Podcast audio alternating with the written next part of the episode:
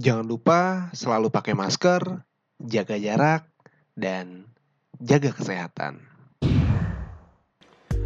Hai, ketemu lagi uh, barengan sama Wimpi Tito di Stokes Story Podcast.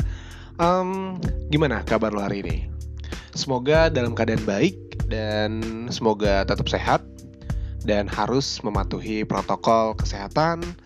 Uh, kayak yang tadi gue bilang di awal, jangan lupa pakai masker dan jaga jarak terus ya.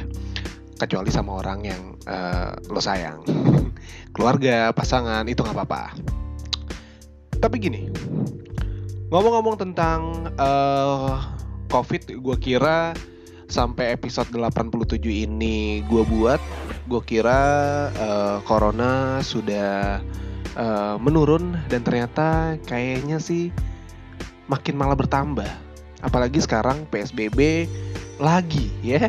PSBB lagi di Jakarta khususnya dan ya gue harap sih uh, lo tetap jaga kesehatan. Uh, jangan lupa pakai hand sanitizer terus. Ya intinya sih jaga jarak lah ya. Jangan sampai uh, terlalu dekat sama orang yang dikenal. Apalagi kalau misalkan lo kena dropletnya bisa jadi bisa jadi terpapar. Tapi gini sebelum gue mulai uh, bercerita gue mau cerita sedikit. Jadi um, gue kira covid itu nggak sampai ini ya nggak sampai um, terkena oleh orang-orang yang gue kenal. Dan sampai saat ini orang yang gue kenal maksudnya orang-orang yang di uh, sekitar gue lah yang gue kenal sudah ada yang terpapar sudah ada yang positif corona. Dan gue mau cerita sedikit gue mau cerita sedikit. Um, jadi uh, ini ini ini lumayan mengkhawatirkan sih ya. Sebelumnya meng, lumayan mengkhawatirkan. Uh, jadi gue mau cerita sedikit ya sebelum gue mulai um, bacain email ya. Episode kali ini gue bakal baca email tapi gue mau cerita. Jadi uh, ada uh, teman kantor cewek gue dan uh, orang ini dia sering banget berinteraksi. Intinya gini lah. Lumayan temen deket uh, cewek gue di kantor. Cewek juga. Makan siang bareng ke mana-mana juga bareng. Jadi uh, lumayan intens berinteraksinya. Dan ternyata dia positif corona. Setelah di rapid itu reaktif pas di swab positif. Lumayan deg-degan lumayan uh, apa namanya lumayan panik juga ketika gue tahu sih ya. Uh, cewek gue juga lumayan panik bukan lumayan gue panik banget gitu. Akhirnya kantor cewek gue itu melakukan swab test. Dan gimana sih uh, sehari sebelum dinyatakan temennya cewek gue itu positif sehari sebelumnya cewek gue itu makan bareng sama dia. Jadi kayak ya intinya makan bareng lah uh, deket lah gitu gue sebenarnya udah apa ya uh, sudah berpikir terburuknya kalau misalkan cewek gue positif otomatis gue harus di swab juga. Dan ternyata pas di swab alhamdulillah cewek gue negatif. Wah itu gue jadi makin berpikir gini. Ya walaupun uh, tidak boleh menyepelekan virus ini tapi gue berpikir um, ternyata uh, terpapar si corona ini ya nggak terlalu berbahaya banget gitu. Nggak nggak tahu ya. Uh, eh, gue sih berpikir seperti itu karena lumayan intens lah namanya ya di kantor makan bareng segala macam. Otomatis kalau pas kemarin dia makan bareng sebelum hasil swab testnya itu positif ya dia kan berarti lagi makan sama orang yang positif covid iya kan? Wah bisa kan nih. Tapi ternyata alhamdulillah pas di swab cewek gue negatif. Dan gue berpikir ya kalau kita pakai masker dan kalau kita jaga jarak ya kemungkinan besar sih nggak bakal terpapar. Begitu. Tapi intinya gue mau uh, menghimbau juga buat pendengar stokes untuk tetap pakai masker uh, dan jaga jarak itu udah cukup. Menurut gue itu udah cukup ya. Lo ke mana aja bebas asal pakai masker dan jaga jarak dan cuci tangan selalu. Itu pesan gue ya udah gue mau cerita itu aja sih ya. Dan ngomong-ngomong tentang uh, eh, psbb nih uh, sebenarnya gue males sih ngomongin ini lagi kayak ya ya gue nggak bisa berkomentar uh, apa-apa. Gue cuman menyayangkan aja untuk psbb yang kedua ini seharusnya sih nggak perlu ya. Malah membuat kepanikan uh, di masyarakat um, apa ya jadi yang yang dimunculin yang ditimbulin adalah ketakutan sih sekarang kepanikan harusnya gue gue pernah baca dari salah di, di Twitter lah salah satu orang nge-tweet lumayan uh, pejabat negara lah salah satu pejabat negara yang uh, gue ikutin di, di Twitter. Uh, gue lupa siapa, gue cuma baca sepintas bahwa ternyata orang-orang kayak jering yang jering SID yang ditangkap itu sebenarnya penting dan perlu juga sih orang-orang kayak gitu ya untuk menyeimbangkan informasi yang ada. Di saat media-media uh, menebar uh, ketakutan orang kayak jering itu malah uh, tweetnya atau storynya yang dia update di media sosial untuk uh, ya bahwa virus ini ya nggak seberbahaya itu. Jadi lumayan mengimbangi sebenarnya tapi sayang banget uh, dia ditangkap polisi uh, karena komentarnya tapi ya udahlah mudah-mudahan orang-orang kayak gitu sebenarnya harus ada supaya informasi yang kita dapat itu seimbang ada yang uh, apa namanya yang pro, ada yang kontra, jadi seimbang. Jadi kita sebagai masyarakat bisa menilai. Yaudah itu aja ya. Tidak menarik? Iya sudah. um, apa kabar lo semua? Semoga dalam keadaan sehat-sehat aja. Gua nggak uh, capek untuk ngasih tahu kalau misalkan lo keluar rumah atau ke mall tetap pakai masker ya. Oke. Okay? Dan uh, episode kali ini episode episode ke-87 dan gue bakal ngebacain email lagi yang udah masuk di email stokes di stokes.id at gmail.com Uh, jadi pengirim email ini perempuan, dia tidak mau disebutkan namanya, tapi uh, dia katanya mau inisial aja. Dan kalau inisialnya sih, ini beneran loh ya, ini inisial namanya, inisialnya ML, ya, oke, okay, ML inisialnya. Dia ngirim email gini, jadi langsung aja kali ya gue bacain emailnya. Uh, ini dia, Stokes, episode ke-87. Oke, okay. uh, eh, gue bakal bacain emailnya tapi sebelumnya uh, Indonesia. Kalau ngomong-ngomong Indonesia, uh, ini sebelumnya mulu kapan mulainya? Eh sabar sabar sabar sabar. Gue baru kepikiran. Indonesia tuh rame kalau uh, ada sesuatu yang viral ya viral viral ya kayak Odading Mang Oleh itu gila banget ya itu gila banget ya gue ngeliat sampai antriannya panjang banget. Padahal cuman ya kalau di sini sih mbak kalau yang gue tahu itu namanya roti bantal sih ya. Ya gue nggak tahu kalau di daerah lu. Mungkin di Bandung sana namanya odading. Tapi itu roti bantal yang gue lihat adalah ini orang viral orang Indonesia langsung rame. Padahal itu kalau misalkan gue lihat-lihat ya, gue nggak tahu rasanya belum pernah nyobain. Kalau gue lihat-lihat sih, ya kayaknya rasanya sama aja kayak roti bantal uh, yang lain. Tapi sampai-sampai Ridwan Kamil itu memberi tugas khusus bahwa dia itu kan dikasih handphone akhirnya uh, untuk uh, gua, seingat gue ya, untuk uh, memperkenalkan atau mempromosikan uh, UKM UKM yang ada di Bandung. Wah, gokil emang Pak Ridwan Kamil nih keren banget ya. Ya udah, itu aja yang ada di kepala gue. Jadi langsung aja gue bacain emailnya ini dia dari ML ya.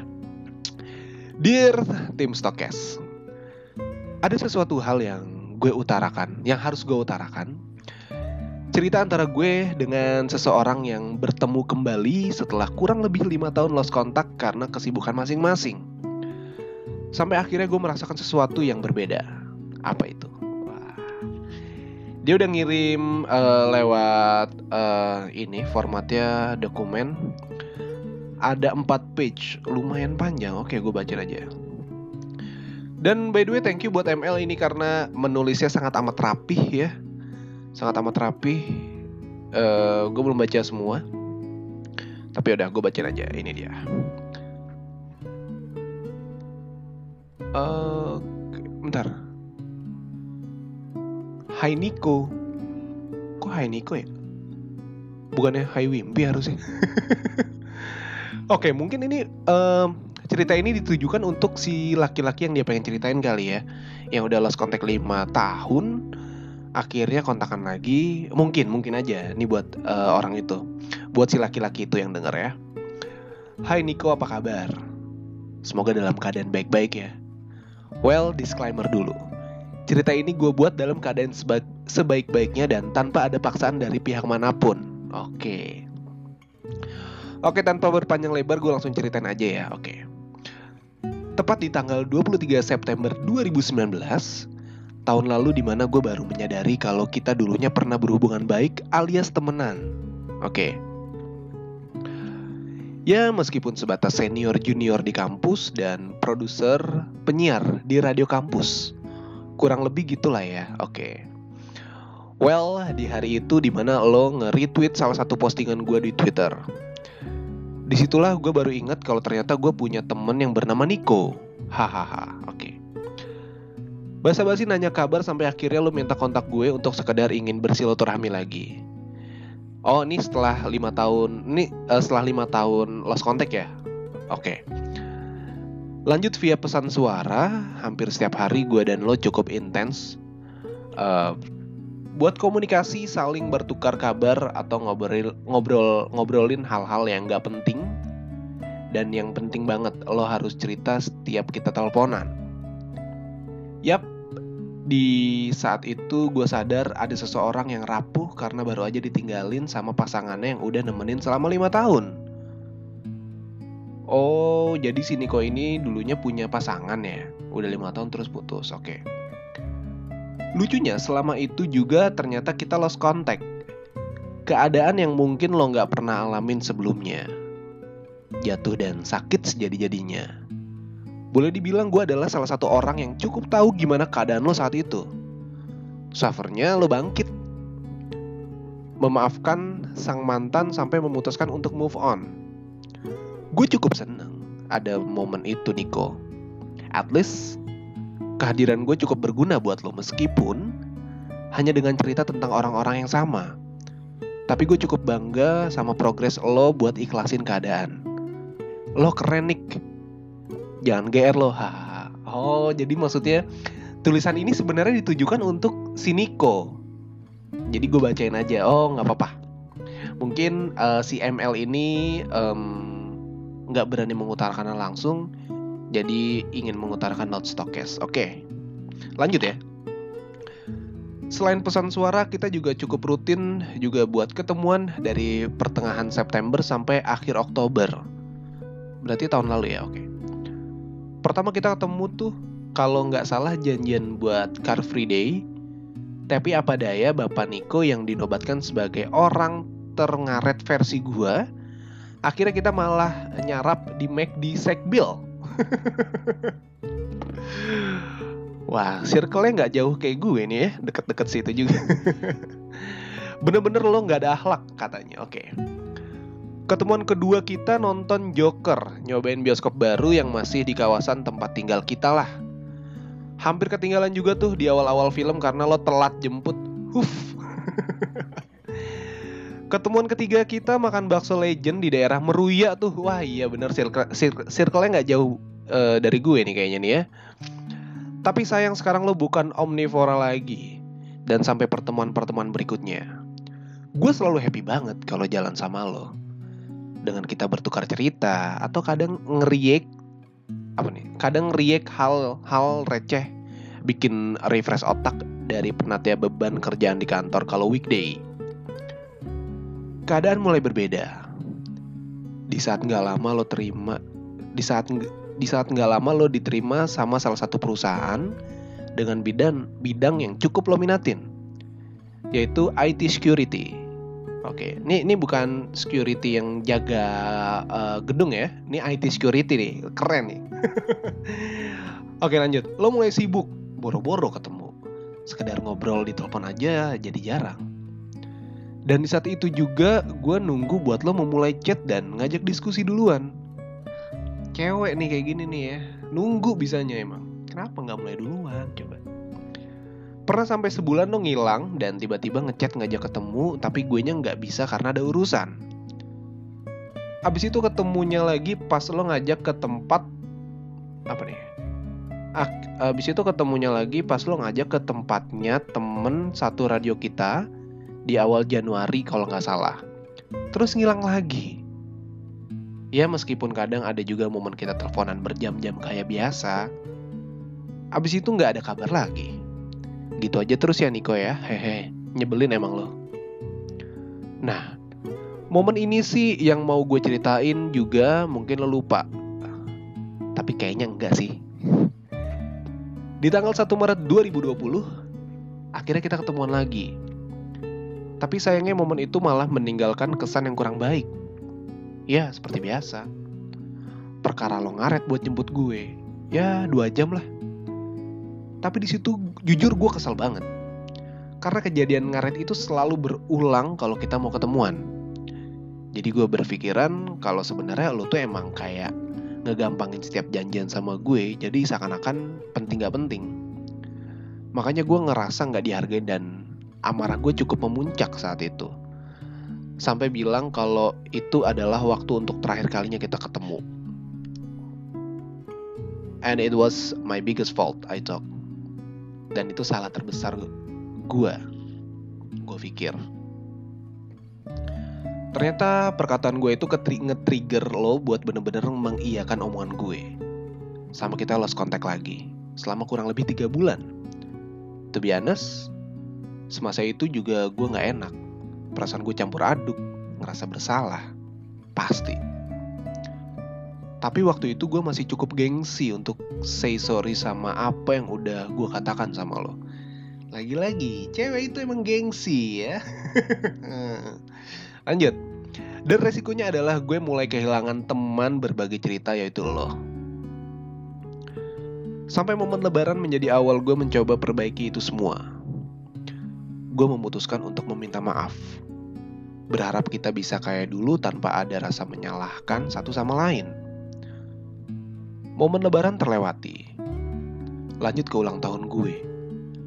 Lo ngucapin meski via DM Ya sebatas itu tanpa ada pesan suara kek minimal ngarep katanya. Oke. Okay. Oke, okay, gue mencoba positive thinking. Mungkin lo emang lagi sibuk-sibuknya sama kerjaan. Akhirnya sampai di momen ulang tahun lo, bulan Juli kemarin, gue sengaja ngucapin dan mau tahu reaksi lo mikir gimana caranya gue masih inget sama hari lahir lo. Hehe, jujur nih, gue emang cari tanggal lahir lo di Twitter karena dulu gue inget pernah ngucapin pas kita masih satu komunitas radio itu. Dari cara itulah gue dapet tanggal lahir lo dan ngucapin lo via WhatsApp. Ya gue pikir kan kemarin lo ngucapin ngucapin pas gue ulang ulang ulang tahun. Jadi gue juga mau ngelakuin hal yang sama dong. Eh nggak taunya dari situ membuka jalan kita buat ngobrol lagi. Wow. Tepat tepat H plus 1 lo ultah Lo ngajak gue ngobrol lagi via pesan suara Kayak dulu yang suka kita lakuin Perasaan gue saat itu seneng lah. Gue ngerasa lega. Karena ternyata kita masih bisa temenan saling bertukar cerita.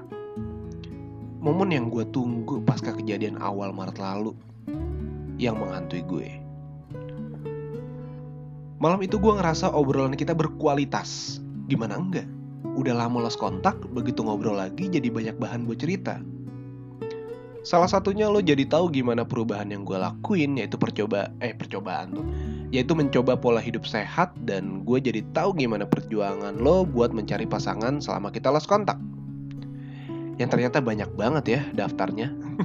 Kaget lo gue. Lucunya dari sekian cewek yang lo deketin, ada salah satu temen bisa dibilang sahabat SMA gue yang gak lo ceritain. Tapi akhirnya gue tahu tanpa sengaja waktu temen gue itu ngajak ketemu dan akhirnya kita menceritakan tokoh yang sama, yaitu lo. wow, surprise. Dan ya, lo baru lo balu tuh. Uh, dan ya lo baru jujur ke gue akhirnya karena ngerasa nggak enak kalau lo deketin sahabat gue Terus gue yang bingung, kenapa nggak enak ya coba? Aneh loh. Well, yaudah gue juga nggak gimana-gimana. asal deketin dengan cara yang baik dan temen gue oke oke aja setelah lo kabur gitu ya udah. Jadi gue anggap clear. Ini sebenarnya si ML ini agak ngarep ya. Yang gue lihat ya sebenarnya ML ini agak ngarep cuman dia sangat amat menjaga uh, apa namanya menjaga harga dia lah harga dirinya lah menjaga image-nya lah. Yang nggak mau mulai duluan ya begitulah cewek ya. Lanjut. Eh akhirnya kita ketemu lagi mulai ketemu lagi. Di saat itu lo mau bantuin gue buat syuting di daerah Bintaro. Entah waktu itu lo mau mau karena apa. Butuh exposure kali ya. Bercanda gitu. Tapi jujur gue seneng ketemu lo lagi meskipun di situ lo bilang gue kagak ada kagak ada yang berubah. Dalam kurung soal fisik ya. Hmm, tapi nggak apa-apa juga toh gue merubah diri bukan buat diakuin siapa-siapa. Hehehe. Setelah syuting kelar dan keesokan harinya kita teleponan lagi. Lo cerita kalau di hari itu orang-orang notice sama lo yang jadi talent di video gue. WKWK. Oh, jadi si Nico ini jadi talent video lo. Oke, oke. Lumayan lah, lumayan ya, Pak.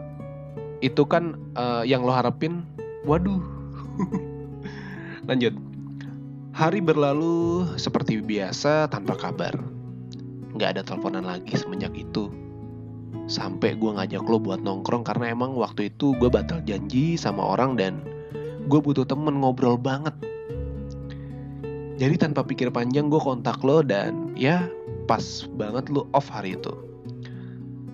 Gila dia, apal tanggalnya ya, gokil si ML nih tanggal 9 Agustus 2020 kita jalan. Dan mengikuti keinginan gue saat itu mau lihat yang hijau-hijau, akhirnya kita ke The Breeze. Oke. Bukannya ke spot foto-foto kita malah ngobrol di samping sungai yang masih di kawasan sana. Oh ya gue tahu tuh. Momen yang selalu bikin gue happy di saat jalan sama lo ngobrol bisa berjam-jam dan ada aja yang dibahas mulai dari pekerjaan, karir, keluarga lo, sampai perihal jodoh. Surprisingly, di hari itu gue melihat Nico yang berbeda dari sebelumnya. Lo mulai menyadari kalau nggak semestinya kemarin terlalu buru-buru buat mendapatkan pasangan. Ini dikutip uh, pakai tulisan merah ya, gue bacain. Uh, oh, ini Nico yang ngomong. Nico ngomong gini, KML ternyata asik ya kalau sendiri itu. Banyak hal yang bisa gue lakuin di saat sendiri kayak gini. Kata lo kata lo waktu itu ke gue oke. Okay. seketika juga gue mengiyakan apa yang lo bilang. Lanjut ke lokasi berikutnya kita makan di warung mie Jawa yang enak itu. Eh by the way di mana nih? War, mie war eh warung mie Jawa tuh yang enak di mana? Gue juga suka sih ya. Mie apa namanya mie Jawa tuh yang nyemek gitu loh. Eh, enak tuh. Lanjut ya kita ngobrol lagi di tempat makan sampai gue nanyain salah satu cewek yang lo pernah deket deket dan cukup bertahan lama sama lo meski kenal lewat Tinder itu loh si Senja. Aduh, lewat Tinder ya. Oke. Okay. Sampai lo menyadari kenapa gue nanya-nanya soal cewek ini dan lo bilang, kenapa kok nanyain dia terus? Gini, waktu itu kan gue deket sama dia memang tujuannya buat ke arah sana, pacaran kan? Bukan temen. Jadi ketika sekarang gue memutuskan buat gak lanjut ya jangan dibikin baper lagi orangnya. Oke. Ntar ya gue minum dulu bentar.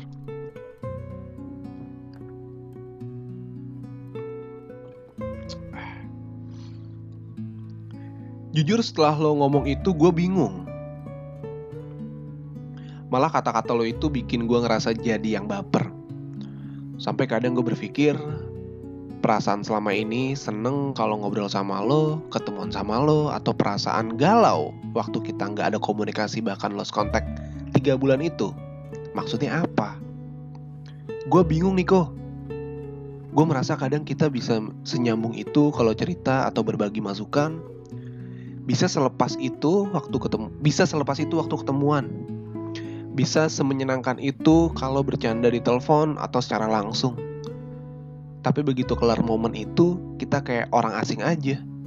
Bahkan gak jarang lo gak ngerit chat gue yang membuat gue berspekulasi bahwa gue emang sebatas teman aja.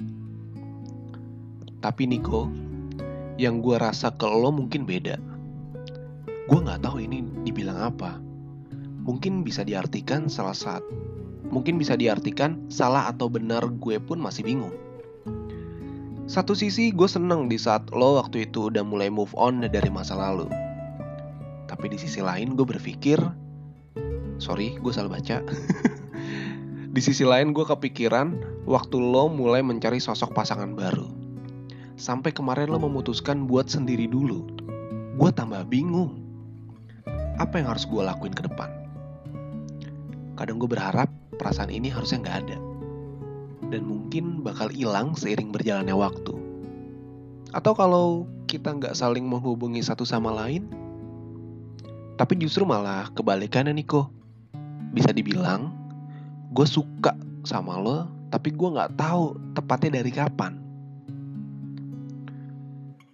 Tapi per hari ini gue cerita, gue selalu kepikiran sama perasaan ini. Kadang gue juga sadar diri, apakah gue pantas buat suka sama lo atau jadi baper sama lo. Padahal mungkin lo juga menganggap gue biasa aja. Tapi it, tapi ya itu Niko, perasaan seseorang gak ada yang tahu kayak yang lagi gue alamin sekarang ke lo. Niko, mungkin pas lo denger cerita ini, entah nanti atau kapan, reaksi lo bisa macem-macem gue nggak perlu pungkiri itu. Sorry gue salah baca. Gue nggak pungkiri itu. Tapi jujur gue lega buat bilang ini semua. Hmm tenang aja. Gue nggak akan menuntut apa-apa atau bahkan meminta lo buat balas perasaan gue. Gue cuman mau utarakan apa yang selama ini gue umpetin dari lo. Gue berharap apa pun yang terjadi nanti kita akan terbiasa seperti sebelumnya. Gak ada kecanggungan atau hal semacamnya gue mengharapkan tidak ada fase itu. Meskipun biasanya akan ada masa di mana kita nggak bisa sama keadaan ini untuk sementara waktu. Tapi semoga kita akan tetap baik-baik aja nantinya ya. Setelah ini gue akan menjalani hari-hari gue seperti biasa. Tetap menjadi gue yang seperti sebelumnya. Tapi tentu berusaha menjadi versi terbaik gue untuk ke depannya. Bagus, bagus. Cewek harus seperti itu. Bagus. Tidak apa ya? Tidak tenggelam dengan rasa tidak uh, apa namanya? Tidak mengikuti rasa kecewa. Gue setuju gue sama cewek kayak gini. And for uh, and for the last but not least, uh, thank you Nico kalau lo udah dengerin dari awal sampai akhir. Maaf harus kayak gini karena buat ketemu dan bilang ini secara langsung gue masih belum sanggup. But at least I've tried to I've tried to tell the truth. Once again thank you Nico. Selama satu tahun ini kita ketemu lagi dan banyak hal yang gue dapetin selama kita bersilaturahmu eh bersilaturahmu lagi. Banyak hal yang gue dapetin selama kita bersilaturahmi lagi. Aduh jatuh vape gue. Oke okay. Uh, segitu ceritanya. Terima kasih ML sudah mengirim cerita ini. Ini ini ini sebenarnya gini. Yang gue rasain adalah si ML ini berat banget mau mengutarakan perasaan ini ke Niko. Dia nggak bisa ngut, uh, apa namanya eh, nggak uh, bisa ngutarain langsung karena mungkin ini mungkin menurut gue ya si ML ini belum siap dengan uh, sikap atau uh, keputusannya Niko dia ini si ML ini menjaga momen, menjaga suasana. Dia nggak pengen yang namanya hubungan baiknya ini sama Niko ini menjadi uh, apa namanya menjadi berjarak lagi karena tahu ternyata si ML ini suka sama Niko. Tapi tidak bisa dipungkiri bahwa si ML ini suka sama si Niko. Yang gue lihat sih seperti itu. CML menjaga hubungan baik, dia mau uh, hubungannya sebenarnya gini mau nggak mau ya, dia mau hubungannya baik ketika lagi ngobrol, bercanda, bertukar pikiran, tapi dia belum siap menerima ketika si Niko ini ternyata nggak suka dan malah makin menjauh. Si ML ini nggak nggak nggak nggak siap untuk uh, nerima keputusan itu. Yang gue lihat sih seperti itu ya dari ceritanya sampai dia ngirim uh, mau ngirim pesan ini aja lewat stokes. Tapi seenggaknya uh, buat lo ML uh, udah lega untuk menceritakan ini. Semoga si Niko-nya denger. Buat lo yang bernama Niko ya yang mungkin mendengarkan podcast ini dan ceritanya ini adalah cerita lo banget kayaknya lo harus ini deh sebagai laki-laki lo harus uh, ngomong langsung ke ML dan lo harus bijaksana sebagai laki-laki menerima uh, perasaan orang lain. Maksud gue bukan menerima harus diterima ya. Menerima kalau ada orang lain yang suka sama lo ya ya lo utarain juga gimana sih sebenarnya perasaan lo ke ML ini gitu loh. Jadi supaya uh, suasana dan hubungannya enak. Kalau emang lo nggak uh, suka sama ML ya bilang dengan baik-baik. Kalau lo emang pengen cuman temenan aja ya bagusnya sih uh, perasaan ML dibales gitu ya. Um, tapi ya gitulah yang gue lihat sih seperti itu. Terima kasih buat ML yang udah mengirim cerita ke Stokes. Uh, kisah lo terus juga cara lo berkomunikasi cara lo menjaga suasana dengan si Niko sangat amat dewasa. Bener kata lo mungkin setelah ini lo harus menjalani hidup seperti biasa dan menjadi versi terbaik dari diri lo. Itu poin yang gue dapat yang bisa gue terima. Semoga uh, pendengar stokes juga mendapatkan poin pentingnya. Bahwa um, ketika lo suka sama seseorang lo nggak bisa memaksakan untuk perasaan lo dibalaskan. Dalam arti lo tidak bisa mengharapkan balasan perasaan yang sama sama orang yang lo suka. Intinya jangan uh, berlarut uh, dalam kesedihan atau kekecewaan. Lo harus jalani hidup uh, ke depannya dan lo harus menjadi versi terbaik dari diri lo. Itu dia.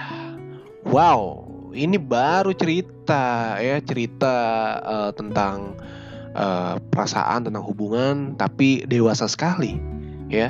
Yang enggak apa namanya? Yang enggak diselingkuhin inilah ya kan. Yang enggak apa namanya? ya pokoknya cerita-cerita sebelumnya ya tapi nggak apa-apa ini kan stokes gue buat emang untuk mengutarakan perasaan lo jadi ya udah By the way, terima kasih sekali lagi buat ML yang udah ngirim ceritanya ke Stokes. Jadi buat lo yang pengen kayak ML yang susah untuk mengutarakan apa yang lo lagi rasain sekarang, lo bisa langsung kirim email ke stokes.id at gmail.com karena nanti bakal gue bacain kayak cerita ML sekarang nih gitu. Atau mungkin yang pengen bercerita lewat telepon bisa lo tinggal kasih tahu aja di email email yang sama ID line lo apa. Nanti kalau misalkan uh, waktunya ketemu kita bakal teleponan ya. Lo boleh bercerita langsung lewat telepon. Yaudah uh, segitu dulu mungkin episode uh, kali ini. Semoga banyak hal yang bisa diambil banyak uh, apa namanya menjadi apa ya referensi mungkin ketika lo lagi suka sama seseorang tapi orangnya tidak membalas perasaan lo lo harus seperti apa? Ya salah satunya yang gue rekomendasiin adalah lo kayak si ML ini. Terus menjalani hidup lo terus menjalani uh, pekerjaan lo atau lo kuliah mungkin terus jalanin kuliah lo jangan terbelenggu sama kesedihan sama kekecewaan sama pengharapan eh sama pengharapan dan jadi versi terbaik dari diri lo Yaudah kalau begitu terima kasih banyak uh, yang sudah mendengarkan. Uh, Wimpi itu harus pamit. Sampai ketemu minggu depan di episode selanjutnya. Sekali lagi jangan pernah lupa pakai masker dan harus jaga jarak. Kalau gitu Wimpi itu pamit. Sampai ketemu minggu depan. Ciao. Nights are the hardest, but I'll be okay. If we are meant to be, hey, let's away. But now, let it be. Cause you know what they say. You love somebody, gotta set them free.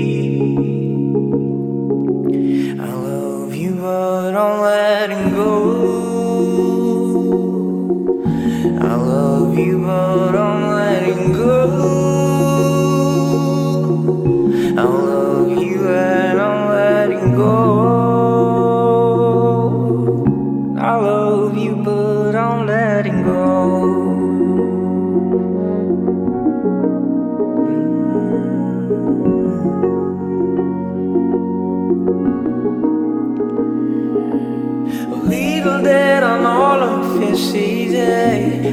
was it so hard? It was like never enough. I gave you, still you want more. Can't you say, can't you say that you want someone that I know? Yes, I love, but I can't, so I am letting you go now. And baby, one day finally find what you want and you're ready to open your heart to anyone, don't push people away again. He around? But he's also very lonely.